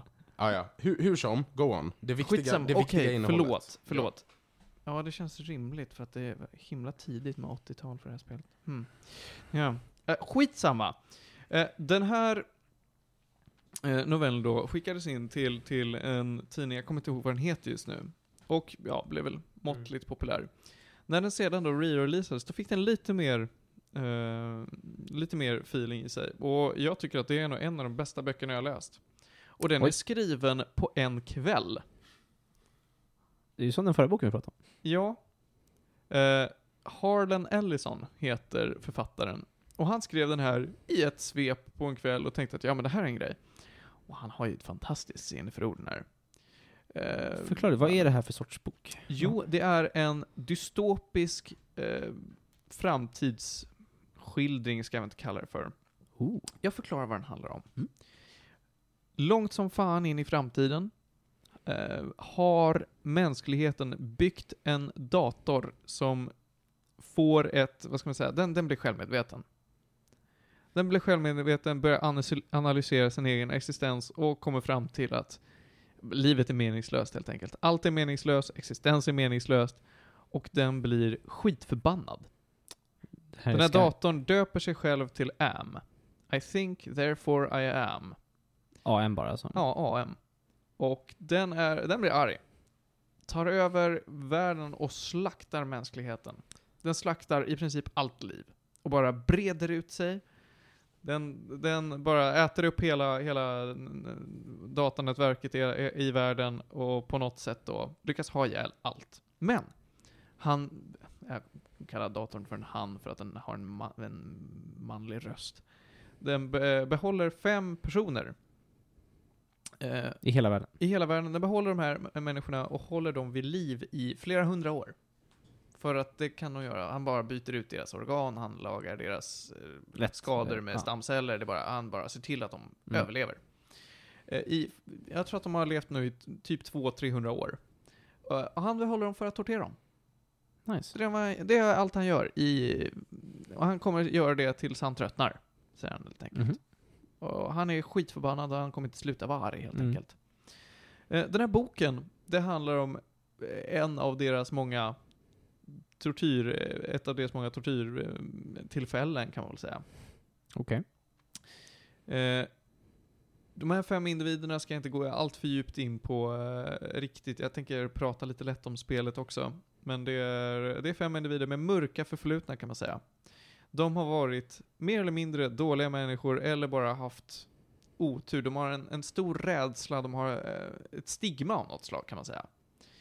Eh, och de, ja, Am då njuter av att plåga de här då om och om, och om igen. Det är det enda som känns helt okej liksom. Mm. Eh, I den här boken så ska de ta sig över ett snölandskap för att få mat helt enkelt. De här fem personerna. Ja. Eh, och det är liksom, att äta mat för dem är ju en njutning, de behöver ju inte äta. M kommer ju hålla dem levande i alla fall. Det är liksom, de kan ju ha gått hur länge som helst utan mat, och det är lugnt. Eh, men då så, eh, ja, eh, jag ska inte avslöja vad som händer, men de bråkar, de pratar, man får höra mycket om deras historia, mycket om deras inre konflikter och hur de har sig till varandra. Eh, och det är framförallt den fantastiska berättartekniken och manus, eller manuset som, ja, vad ska man säga? Det, det, det är skrivet väldigt väl. Ja, precis. Stilen. Alltså, Stilen, Mm. tack, tack. Jag har inte läst boken, jag lyssnar på ljudboken, som läses av Harlan Ellison själv. Det är därför så manlig röst. Jag tänkte, hur, Ja, hur läste du det? eh, precis. Mm. Och det är nämligen så att i spelet då, så eh, gör eh, Harlan Ellison också rösten till Am. Så Jaha. att jag bara kopplar de två med varandra. Det var ju coolt.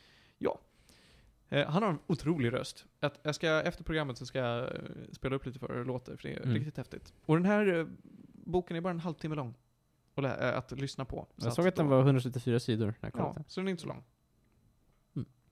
Eh, jag rekommenderar den starkt. Hela ljudboken finns på YouTube. Vill ni köpa den i fysiskt format, då får ni leta. Jag vet inte. Finns det på Kindle? Det kanske den finns. Det tror jag nog att den gör. Mm. Det här spelet köpte jag på GOG för typ 2 dollar. Eller någonting. Det var ett riktigt bra köp. Ja. Det är ett gammalt, alltså peka-klicka-spel. Kostar 7,50 på Amazon för Ja. Kindle. Okej. Det kanske är värt, Rimligt. tycker jag. Inte så dyrt. Mm. Eh, spelet och boken handlar inte exakt om samma sak. Men det är samma liksom värld? Det är alltså. samma värld, det är Ja. samma karaktärer, samma grundpremiss. Det är bara att den boken, alltså bo, de är inte kanon med varandra kan man säga. För att de slutar på lite olika sätt. Mm. Eh, eller kan man säga, spelet ignorerar bokens slut och säger bara att ja, men det här var en grej som hände. Att de Mm. tog sig över det här snölandskapet för att få äta persika. Det var, Okej. det var en grej som hände. Eh, och nu gör de andra saker helt Mm. enkelt. Jag är lite nyfiken, den här Am, är den liksom som en, alltså, gå, liksom rör den sig på något sätt? Eller hur är den gestalten här? Är det, liksom, är det en robot? Eller är det liksom att den är Den är inte som gestalt- Skynet typ? Ja, den är typ som Skynet. Alltså Ja. det, det, Den är, är bara- det är ett koncept. Ja, det, den är ingen fin- Den fysisk har en som- mainframe. Ja, Okej, men det var det jag. Visst, som, men det är, oftast så är det mest, alltså, hmm, de befinner sig lika mycket i ett digitalt landskap som ett fysiskt Mm. landskap. Det beror lite på liksom, ehm, vad Am känner för. Men oftast så är det bara en röst. Mm. A voice in the sky. Jag får jättemycket typ eh, Matrix, Terminator, Alltså, Shodan-vibbar. Det Mm, behöver mm. noteras att så här, för du sa att det var 150 sidor, och jag kollade, den här 7,50 dollar, det är en bok, det är en samling, så det är sju berättelser i den.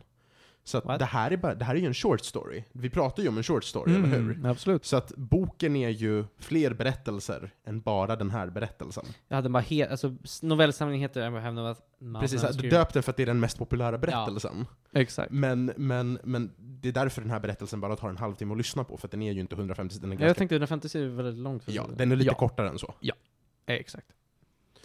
Uh, Nåväl, i alla fall, jag ska inte mala på allt för mycket om det här. Jag rekommenderar både boken och spelet. Jag tycker de är helt fantastiska. Eh, verkligen. Det här spelet är verkligen en hidden gem. GOG för billig slant. Rekommenderar att man ska börja med boken eller spelet? Boken. Boken. Ja. Jag tycker, alltså du verkligen sålde mig. Gud vad jag blev taggad att läsa den. Ja, Det, den är skithäftig verkligen. ja.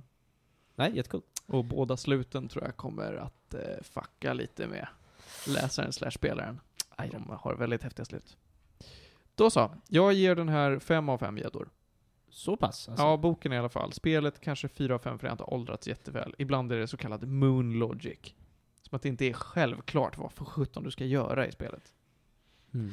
Kan- vet, vet ni vad som är, det, det ska jag fan säga. Eh, någonting som är himla intressant är att det finns ett inbyggt hintsystem.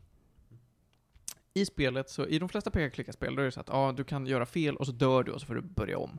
Mm. I det här spelet så tar du, vad ska man säga, ditt, din moral tar skada. Så att du blir mindre och Vadå, mindre som liksom, Mass Effect typ, eller? kan man säga. Kan man säga. Och om Okej. du inte är över en viss threshold så kan du inte få ett bra slut. Som Eller, eller, hörni, så skiter man i att använda sig av hints och thresholds. Och så köper man original paperback-guiden på 270 sidor från 1995 Mm. för 120 dollar på Amazon. Fan värt ju. det, finns, det finns en fucking paperback game guide till det här Ja, spelet. Game guides. I, I det här eh, spelet och så kan du använda hint, eh, hintsystemet för att skada dig själv och därmed få en hint om vad som händer. Så att du typ, alltså, Okej. det, det är typ som att du petar på din egen hjärna. Och så får du veta vad det är som Ja. ska hända. Men det är någon slags risk-reward-system då alltså? Ja. Eller ja, Ja. du ska... Ja, Ja. jag förstår. Det är häftigt faktiskt. Mm. Och då handlar det om att du måste göra moraliskt smarta val. Mm. Ibland så kommer karaktärerna i spelet säga åt dig att gör det här. Och så kanske du gör det, och så är det fel sak att göra. Nej. Jo. Tråkigt, tråkigt. Ja, visst är det tråkigt? Ja. Det kan vara så att, ja men nu, nu är Gorister, mörda, mörda din eh, svärmor.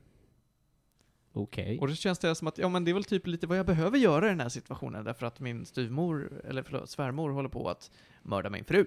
Mm. Eh, och så kan man ju göra det, om man vill. Men det är inte rätt sak att göra. Alltså du kommer ju nå ett slut, men du kommer inte nå det bästa slutet. Mm. Och det finns, jag tror att det finns två eller tre olika slut. Det kan gå åt skogen för dig. Alltså jag vet inte, jag känner bara igen titeln för typ från att det är någon film eller någonting. Men nu hittar jag inte det på Netflix, men... Är det någon Ah, film? eller nej, det hade varit väldigt konstigt att göra som film. Jag ser inte alls hur det hade kunnat göras. Det känns som att det hade kunnat vara ett avsnitt av The Twilight Zone, men jag kan inte se det här göras 2019. någonting? Det hade varit konstigt. På tal om det, så när Twilight som ska komma ut i år. Ny version. Med Jordan Peele. Jaha. Jag, jag blev taggad Jag ser inte hur det här ska funka 2019. Jag såg Twilight Zone och tänkte åh, spännande. Jag har ju egentligen blivit klar med hela The Twilight Zone, alltså gamla... Du har gjort det? Ja. Jag har sett typ Fy fan, 20 vad lång. avsnitt eller någonting. Jag börjar Den är så jävla lång. Den är inte jättebra. Eller jag vet inte, det finns bra avsnitt men det är lite segt. Alltså. Man får sålla mycket. Det finns eh, I have no mouth but I must scream, finns i alla fall som en comic book adaptation, Jaha. publicerad av Dark Horse. Och det finns också som radioteater. Mm, men det vet jag. Det vet jag. Det finns en, ra- en ny radioteater. Det, det är nog häftigt. Mm. Eh, men jag visste inte att det fanns som serietidning. Det vill jag nog peta på. Coolt. Nu Ja. går vi vidare hörni. Ja. Jag tänker att nu, så efter vi har snackat om det här lite mörka, så tänkte vi gå vidare till MCU och Captain Marvel. Snacka om någonting Oh boy.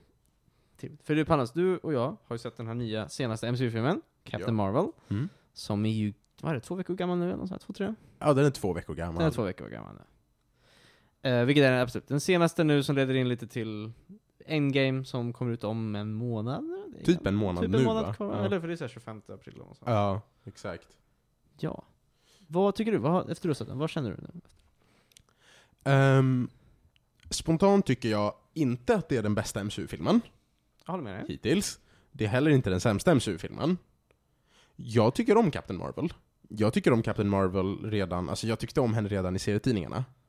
Ja, jag har inte läst no någonting av det, men jag var väl Mm. så här. Jag, alltså jag var så här, det var inte, absolut inte den bästa, men alltså en väldigt bra Marvel-film då. Jag, tycker så här, Ja. jag tyckte om det mesta med den typ. Ja. Så jag har några så här, problem med den, men alltså jag var så här, Mm. väldigt kul film. Så jag var så här, Mm. Det, det, är en, det är en simple origin story. Ja. De, de gör det lätt för sig, men inte på ett dåligt sätt. Men den känns som en sån här gammaldags Marvel-film, som Phase One lite grann. Att den liksom, de andra, de allra senaste Marvel-filmerna är väldigt mer komplicerade och flashiga på något sätt. Den här är en ganska straightforward på något sätt, vilket jag uppskattar på något sätt. Ja, nej men alltså verkligen. Verkligen. Det är... um, det, det har funnits, de, de senaste åren har det funnits Mm. flera gånger då jag har gått på bio och sen bara känt det här var inte värt att lägga pengarna på, jag borde streamat det om två år. Jag Mm. tycker inte Captain Marvel är en sån film. Jag tycker Captain Marvel var en film som var värd att gå och kolla på på bio. Jag, vet, jag, fan. såg, jag såg den på IMAX. Och det var Ja, liksom, Samma här. Ja. Ni båda låter ju lite lätt begeistrade. Alltså det, det, det du, jag tror, alltså så här, jag tror att så som den är placerad just nu, för att det är precis det Felix säger, att det, det, är en- det är lite Phase One-stämning.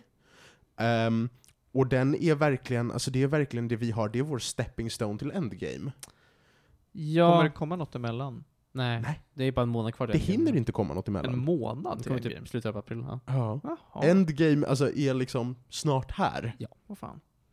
Den här filmen är ändå liksom, den introducerar en karaktär som kommer vara med i Endgame på något sätt. Så det är ändå så här, Mm. det är som att man ska se typ Black Panther inför Infinity War liksom. Att det är en, det är en, alltså den introducerar en ny karaktär som kan vara bra att veta om liksom. Mm. På det sättet ska jag säga. För den här filmen kan vi säga utspelar sig på 90-talet. Utspelar Ja. sig innan, ja, inte innan första Captain America, men innan, innan liksom vad vi känner igen MCU-universum. Den är väl, eh, ja precis. Captain är ju på typ 40-talet. Men Mm. det här är, jag vet inte exakt när, men någonstans i 90-talet. 95. Är det det? 95, tror jag. För att de pratar om, om hennes... Ja, de pratar om sex år tidigare som 1989. Ja, men det, Så då tror jag att det hela filmen, ja. filmens nutid utspelar sig år 95. Ja. Världen älskar Pokémon och att spela I have no mouth and I must scream. Typ. typ. Nej men det, det är också, de har, så här, de har en set som är en sån här, eh, vad, vad fan heter de? De här VHS... Ja, Blockbuster. ah, de här Den var ju, Blockbuster. precis, Blockbuster storhetstiden, 90-talet. Ja, och, och det är också, enligt, enligt flera intervjuer så har det tydligen lagts jättemycket pengar på att inreda den här blockbuster, blockbuster-chatten, så det är originalkassetter i hela grejen. Eh, de Men la jättemycket, verkligen jättemycket resurser på att verkligen få fram den här 90-tals... Eh, Ja, men det, alltså det var det jag gillade med. Det här är liksom en lättsam, typ action, liksom nästan lite buddy cup på något sätt, film på 90-talet. Det känns som en film som typ är från 90-talet på det sättet. Jag gillar Mm. det, att den liksom, det känns som typ dödligt vapen nästan på något sätt. Alltså, Mm. jag, jag vet inte, den har den stilen på något sätt. ja, och sen får vi, vi får träffa en, en lite yngre Nick Fury. Det är första gången han faktiskt är med som en alltså, supporting actor på ett, han, alltså Nick Fury är med väldigt mycket i den här filmen. Han är ju liksom, Ja. ja, men typ supporting actor för det. Alltså, så här, att, Mm. Ja. Och jag tänkte inte på det, men alltså effekterna de gjorde på honom var imponerande. Alltså, Nej, att- det var skitbra! Ja, alltså för att jag tänkte inte på det, men jag bara, han ser väl inte ut så nu va? Jag bara, för han ser det är ju Samuel Jackson, han ser väldigt ung ut. Jag bara, han ser väl, är det sminkat? Alltså, Om- det Om man gör en side-by-side comparison av hur de får Nick Fury se ut, mm, cirka 95, mm. och hur Samuel Jackson såg ut i filmer på 90-talet, är det, alltså det är haunting. Mm. Det är helt fantastiskt. Och, alltså, och det var så att jag visste inte att det var en effekt. Jag trodde att det var typ sminkat eller någonting. Jag visste inte att, för det, det var ju aldrig att jag såg det och bara, det där ser väldigt datagjort ut. Det var Mm. aldrig att jag tänkte på det. Kan vi göra Love, Death and Robots, då kan vi få Samuel L. Jackson att se lite ung ut. Ja, men typ. Jag tänker också det. Ehm, och, och sen får vi träffa, vi får träffa en, en ung agent Coulson också. Ja, lite kort det här med, ja. Lite kort sådär. Uh, jag tycker det är en bra film. ja alltså, ja precis, absolut, absolut. Jag tycker absolut man ska se den. Alltså, så här, det, är en, det är en bra Marvel-film. Alltså, det, Ni Det är är de mina- första som säger att den är bra. Som ja, den har fått rätt mycket kritik. Mm. Alltså en, en stor del av kritiken den har fått har ju att göra med att, att liksom så här, Carol Danvers har alltid varit en någorlunda feministisk superhjälte. What up? I alla fall i det mer moderna formatet av Captain Marvel. För Captain Mm. Marvel har genomgått några olika inkarnationer. Och, Mm. eh, men, men Det Captain, här är väl från 2012-ish? typ. Den här Captain Marvel som vi träffar nu har, har varit en typ, alltså så här, strong independent woman utan någon faktisk ironi i de orden. Sen, sen är det faktum det att Brie Larson som spelar henne är också ganska uttalad feminist. Och, och inte för att vara den som är den, men alltså det är jävligt många incels som stör sig mer på det här än filmens faktiska innehåll. Och, och jag tycker det är jättetråkigt att vi ska ha den typen av beteende inom liksom comic book fansfären. Mm. För att det, det är verkligen den sämsta sortens gatekeeping. Det är liksom, varför ska inte små flickor få se upp till starka kvinnliga superhjältar? Precis. Men också, också, de har ju till och med sagt att Captain Marvel är hon som ska, hon skulle leda Avengers efter Endgame. Har de, alltså de har, jag tror Kevin Feige har sagt det eller någonting. Alltså det är jävligt Och jag vet inte vad det betyder, men oklart. folk har blivit upprörda det också för att ska hon komma in och ta över eftersom hon är precis introducerad, så det har också folk blivit upprörda av.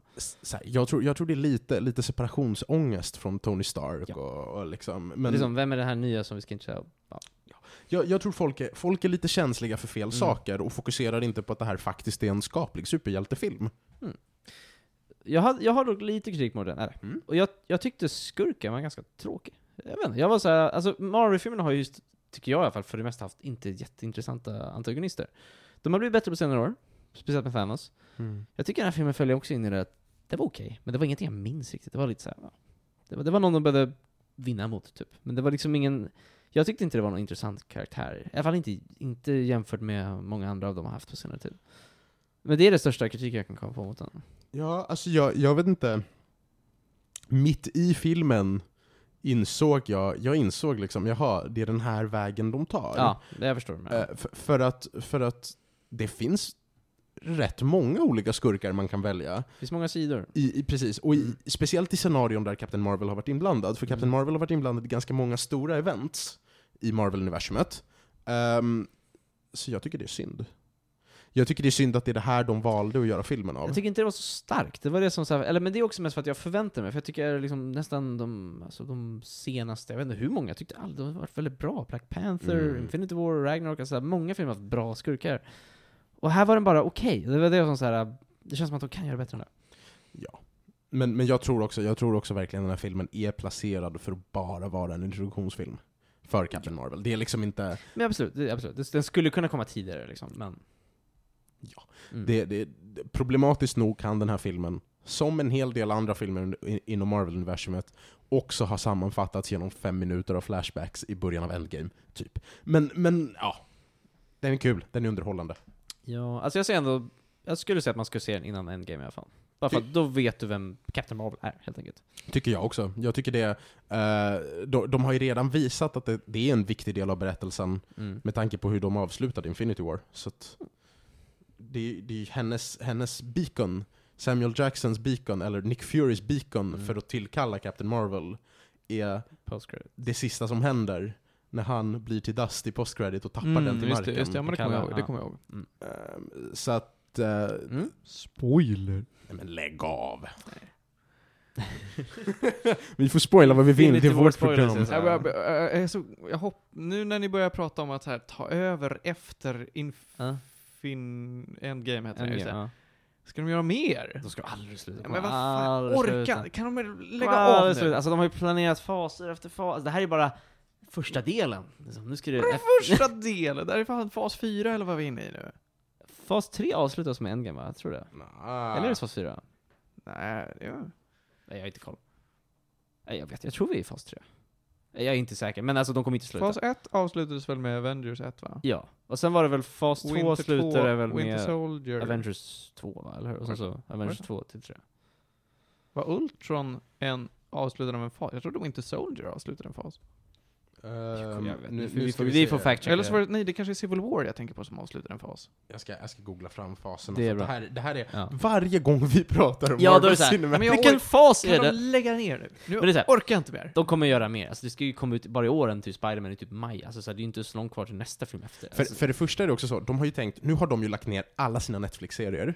Ja. Eh, och de kommer ju gå över till att producera serier på Disney Disneys Plus- egna ja, Disney streamingtjänst. Plus. Och de serierna ska integreras väldigt mycket hårdare med Cinematic Universe. Det ska komma en Loki-serie till exempel.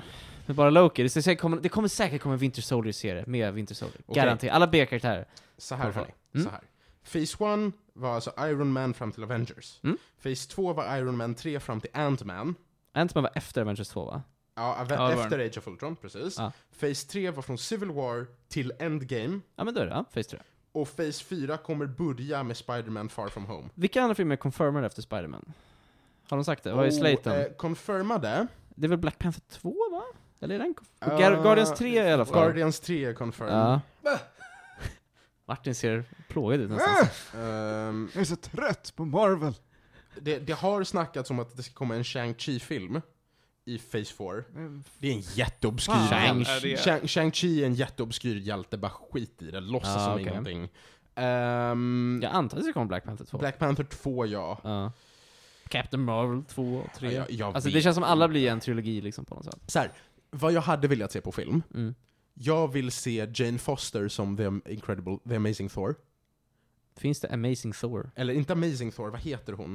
Uh, World De ska Girl. göra Black Widow-film har de sagt. Mighty Thor. Jag vill se, jag vill se, Jag vet vad Mighty Thor är. Är Mm. det Thor? nej men det är, konceptet i Marvel-universumet är att Thor är personen som bär hammaren. Det är inte Odinson som är Thor. Jaha. Thor är personen som bär hammaren. Och vid någon punkt i serietidningarna så blir Jane Foster Thor. Mm. Ehm, och det är Mighty Thor. Jane kvinn- Foster, är det någon karaktär man känner igen Nej men det är hon, hon kvinnan han är kär i, på jorden. Ja, det är Natalie Portman. Dr. Jane Foster liksom, ja. Ja, det är hon. Ja. Eh, så att, så att hon som The Mighty Thor, kvinnliga Thor, jättebra story arcs, det är en Mm. av de mer moderna liksom. Mm. Hade jag jättegärna velat se. Jag hade velat se Secret War, när Captain America visar sig vara Hydra och tar över världen. Ehm, Jaha. det, det finns jätteroliga... jaha, det vet du väl? Jag, jag kan inget för det. Det finns jättekul grejer de kan göra, och jag hoppas de gör roligare saker än, ja, typ Shang-Chi. Ja, alltså, jag tror såhär, jag har ingen... Squirrel girl. jag tror inte de kommer sluta, alltså så här, det går ju för bra för dem. De, det finns inget skäl att sluta, de kommer göra fas efter fas efter fas. Det kommer bara bli större. De kommer byta ut karaktärer för folk inte vill vara med hela tiden liksom. Det var, det, var någon, det var någon filmkritiker som pratade om det. Ja. Att en, ett stort problem med, med det här Marvel håller på med, det är Mm. att i serietidningarna så har du, du har en stor ark, du har ett event. Mm. Eh, jättemånga karaktärer dör, Mm. Eller saker händer som är så här konsekventa för världsordningen. Mm. Och sen nästa år startar man ett nytt event och då kan man bara reboota allt. Det är lite svårare nu för att du inte har kvar skådisarna på samma sätt va? Mm. Ja. Kontrakt löper ut. Ja, alltså så här, precis, det, det är liksom filmkontinuiteterna och, och eh, de, de har satt sig själva i ett krångligt läge. Mm. Alltså vi får se vad som händer. Jag, alltså, jag kan tänka, efter Endgame så hoppas jag att man känner som en så här. nu har vi wrappat upp tio år av en ark eller vad man ska säga. Men jag är ändå öppen för att se mer. Nu är det inte så att jag kommer springa och se nästa, men jag är ändå så här, jag kör vad ni vill. Alltså jag tycker det, det de gör är bra. Jag tycker jag. Jag är ju jag är ju tyvärr inte taggad på Guardians of the Galaxy volym 3. För att, Jag, jag tycker inte det är en tillräckligt underhållande del av franchisen. Första filmen var kul för att den var annorlunda, andra filmen var helt okej.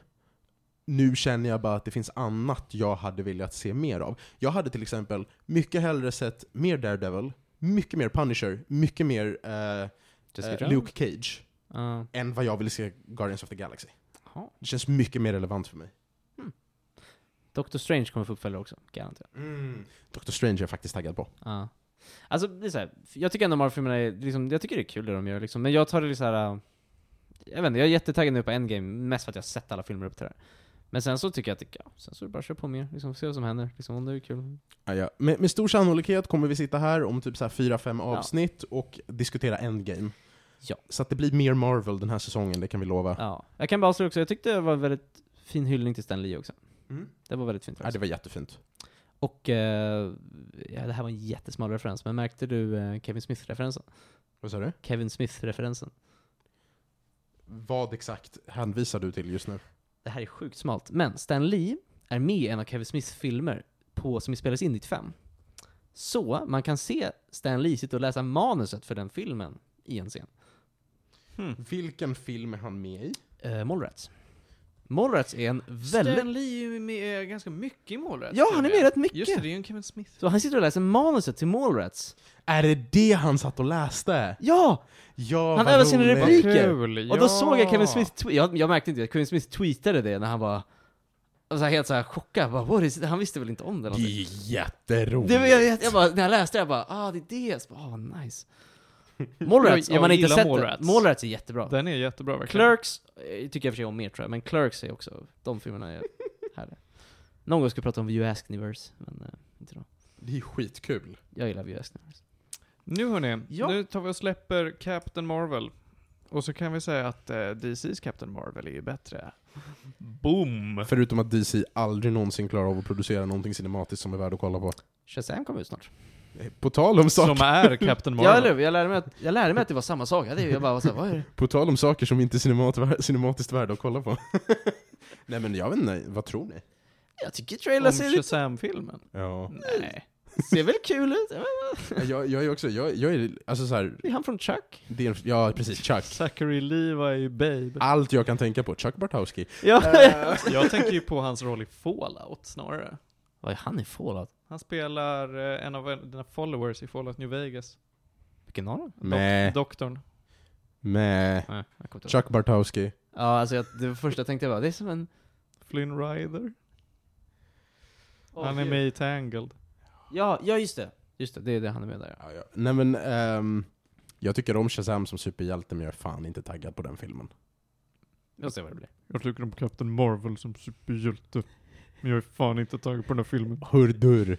Hurdur. Å andra sidan, kul grejer från DC. Jag kollade på Teen Titans Judas Contract. Nu jävlar. Animerat på Netflix.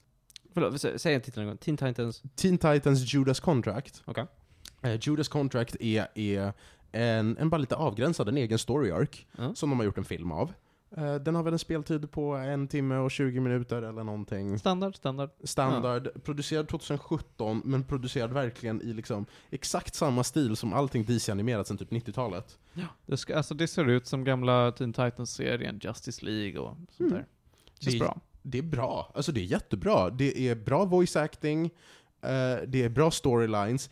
Roligt nog har de, eh, det knyter verkligen ihop tidsmässigt, alltså Nightwing i den Teen Titans-filmen från 2017, Uh, är liksom, det är eh, precis efter att vi lämnar live action Teen Titans-serien med eh, liksom före detta Robin som håller på att bli Nightwing, som släpptes på Netflix nu. men, men de har ingen koppling egentligen? Egentligen Nej, ingen koppling. okej. Det är bara en tillfällighet. Mm. Det bara råkar vara relevant. Sen är det så att Teen Titans-filmen har ju liksom riktiga Starfire och allting. Ja, nu kör du på. Vad handlar den här filmen om? Den här filmen handlar om att Teen Titans eh, befinner sig i en fas, Robin har försvunnit från Teen Titans, han tar ett avbrott, han kommer tillbaka som Nightwing, eh, han är ihop med Starfire för de har en romantisk ark. Eh, han kommer tillbaka, Starfire har tagit över som ledare och det finns några nya medlemmar. Eh, och Deathstroke, som är då Teen Titans och framförallt Robins huvudfiender i de här arksen, eh, dyker upp och ska jävlas på kontrakt av en sekt som heter The Blood. Eller The Hive heter de, men Blood är, Brother Blood är han som leder den då. Eh, och han och Teen Titans har tidigare varit i vägen och stoppat deras operationer och de, de offrar folk och sådär. Ehm, Det är premissen. det är premissen. Det är nice. Eh, ja, det finns svek, det finns kärlek, det finns vänskap, uh, tragikomik, Finns nästan tuttar. nästan tuttar och väldigt mycket Beast Boy. Väldigt mycket Beast Boy. Woo! Beast Boy är fan nice. Garfield in my kokoro. Nej men jag fucking älskar Beast Boy. Uh, jätte, jätte, jätte, jättebra Teen Titans-film. Verkligen.